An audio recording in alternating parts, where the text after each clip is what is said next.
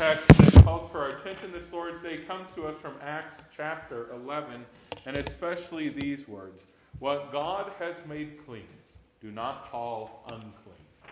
You're invited to be seated.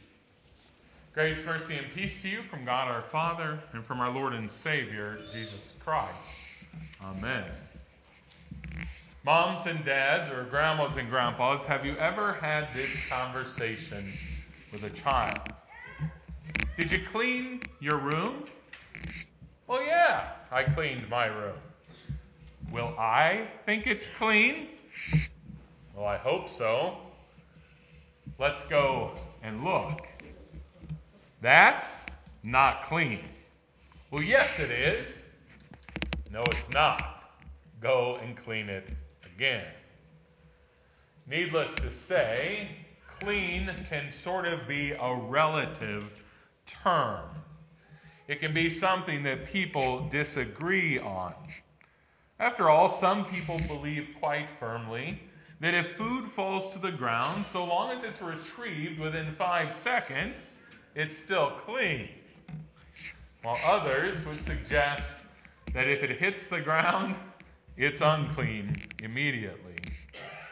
One person cannot go to the shower for a number of days believing that they haven't done anything that requires a shower and still feel rather clean. While others will shower several times a day just to make sure no one ever questions their cleanliness. Yes, clean in our world is often a relative term, but it's not always a relative term. In the Old Testament law, certain things were marked by God as unquestionably unclean or clean. Of course, clean in this sense was not just a reference to whether the thing had been washed recently, or it was not in reference somehow to how many bacteria that thing might carry. No, cleanliness was something that only God Himself could determine. He called and therefore made things either clean or unclean. And while in the Old Testament law there were many distinctions about cleanliness, there was one basic distinction that any Jew could tell you. The Jews, God's people, were clean. And the Gentiles, those who worshiped other gods, were unclean. But when Jesus came down to earth, lived, died, and then rose, everything was changed. The ways of the old covenant faded away in order that the new covenant could be established. And that meant that such simple understandings about what was clean and what was unclean had to be re examined. After all, Jesus made clear that things had changed. For years and years, ever since Moses had come down from Sinai, the Jews had been eating in a particular way. God had defined for them which foods they were to eat and which foods they were to refrain from. But in our reading from Acts today, we heard how Peter was told that he no longer should consider one food clean and another unclean. Jesus told him to rise and to eat even those foods which had been forbidden in the past. For God had now declared all foods clean. But that change was really only the beginning. The biggest change that the Jews would have to swallow was not the difference that would come in their dietary habits, but instead it was the change in which they had to look now at all people as clean. You see, no longer would it only be circumcised Jews who would be viewed in this way. No, Jesus had died for the sins of the whole world, and so the whole world was now clean. Yes, all the Jews, but every Gentile as well. Yes, Jesus had made them all clean. And that message was to be celebrated and embraced personally by each person. But it was also to move each person into action. For if all had truly been made clean, well, then all needed to hear about Jesus' death and resurrection which had made them clean. That cleanliness won for them at the cross needed to be delivered to them right into their daily lives. It was not an easy lesson for those first century Jews to understand. After all, it made little sense to them why the king of the Jews would offer shelter and citizenship to the Gentiles. They could understood if Jesus had wanted to crush the Gentiles into submission. But to offer them every benefit of the kingdom was something that they had a hard time understanding. And so God went to great lengths to convince Peter of this truth in order that he then could convince others of the same truth. He began with that vision of the sheet and those animals, revealing to him now that those old distinctions of clean and unclean were gone. But then, right after that, he called him to a Gentile's house in Caesarea. And lastly, and most importantly, while he was in that house, God poured out his Holy Spirit on the Gentiles just as generously as he had done among the Jews. Yes, God was making all things new. Even those Gentiles who had for so long been viewed as unclean. For he had, through his life, death, and resurrection, made all people clean. I don't think you and I hardly ever think anymore about the distinction between Jew and Gentile in the Christian church. We don't consider it odd that we Gentiles come here week after week to worship the King of the Jews. We have come to learn some 2,000 years after that event that there truly is no Jew or Gentile in Christ, that Christ has brought together all people under his reign. But while we do not think much about the distinction between Jew and Gentile, I ask you today do we have other distinctions that we make? Even though they're not given to us in Scripture, do we still look at some people as untouchable, unreachable, unclean?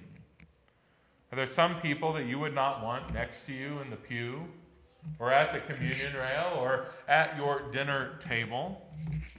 Are there some who, if you really were honest, you would not even want to share the halls of heaven with you. What about those Islamic terrorists that seek to destroy you every day? What if one of them came in and sat down next to you here at church wearing their typical attire?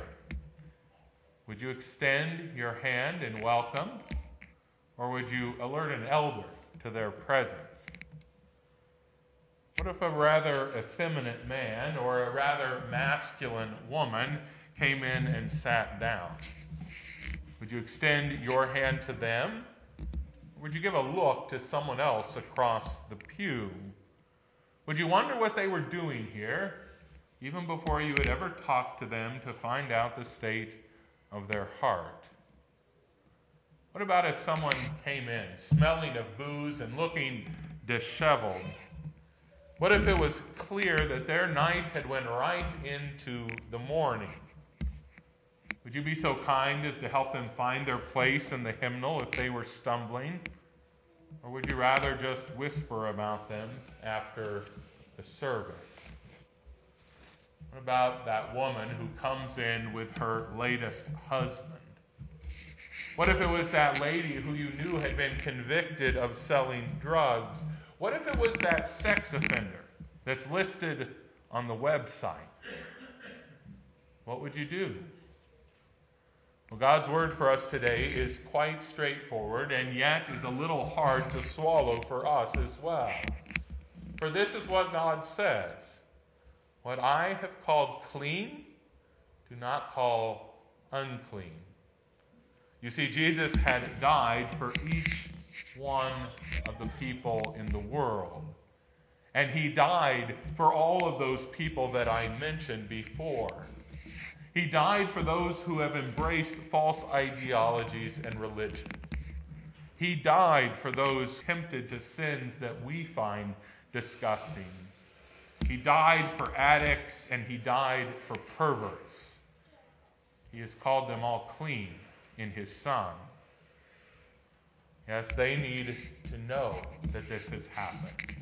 They need to know in order that they can be led unto repentance and life. Yes, they are the ones who will be granted repentance that leads to life if they do not hold on to their sins. Yes, Jesus promises to make them clean. He desires to pour out his life changing spirit upon them all. And since Jesus has called them clean, we dare not call them unclean. We must be willing to welcome them into our lives and into our pews. We must welcome into our pews even those who make us most uncomfortable. After all, they may think the same of you. Your presence may make them uncomfortable. But when Jesus looks at both of you, he sees much more similarity than difference. He sees people who are unclean in and of themselves that he has died for. And he wants nothing more than that that cleanliness that he won for each of us at the cross to be delivered into our lives. For that's just what Jesus does. He takes dirty, old, common things and he turns them into new, holy things. It's what he did for you. And it's what he does for each person who looks to him in faith. And therefore, we are called to bring the good news of Jesus to all. We're called to bring it to the good, upstanding parts of our communities and the more shady parts. We're called to bring it to those we already know and those that we've never cared to get to know, to the rich and to the poor. We are to tell all that Christ makes all things new, that he makes unclean things clean. For blessedly, that is what he tells us here week after week. It is what he tells us here every time we repent of our sins. It is what he tells us when we come here and admit that at times, even though we don't recognize the distinction between Jew and Gentile, we have set up other distinctions in our life between clean and unclean. Thankfully, as we repent of that today, Jesus says to us, Behold, I make you new. Behold, I make you clean. And one day I will gather you and all the others made clean in that perfect place. That new heaven and new earth where no bad will ever come again and where nothing unclean will ever be seen again. He says to you, You are clean. You are clean because of me and my death. And that word clean is in no sense a relative term. For what Jesus calls clean is clean indeed. And you, are clean.